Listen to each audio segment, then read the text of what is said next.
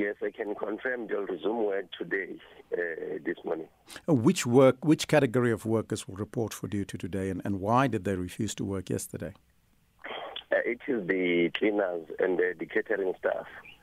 Uh, the reason they refused to work yesterday is because of the safety measures uh, that we're all concerned about.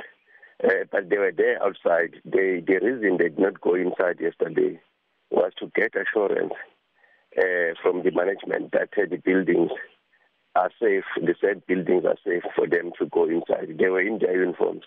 Uh, they were ready to work, but they said before they can go in, they need to get assurance from the management. Are your members now satisfied with the safety guarantees given by Parliament uh, that, that they're going back to work this morning?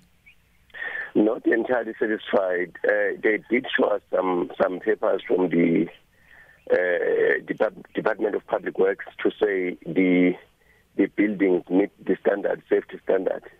But uh, there is also an ongoing investigation, inspection from Department of uh, of Labour, which we think will give credible uh, report on the safety of Parliament buildings.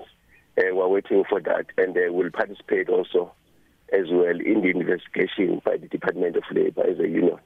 Uh, but should, yes. So, when are you planning to conduct your own independent assessment of all health and safety compliance certificates?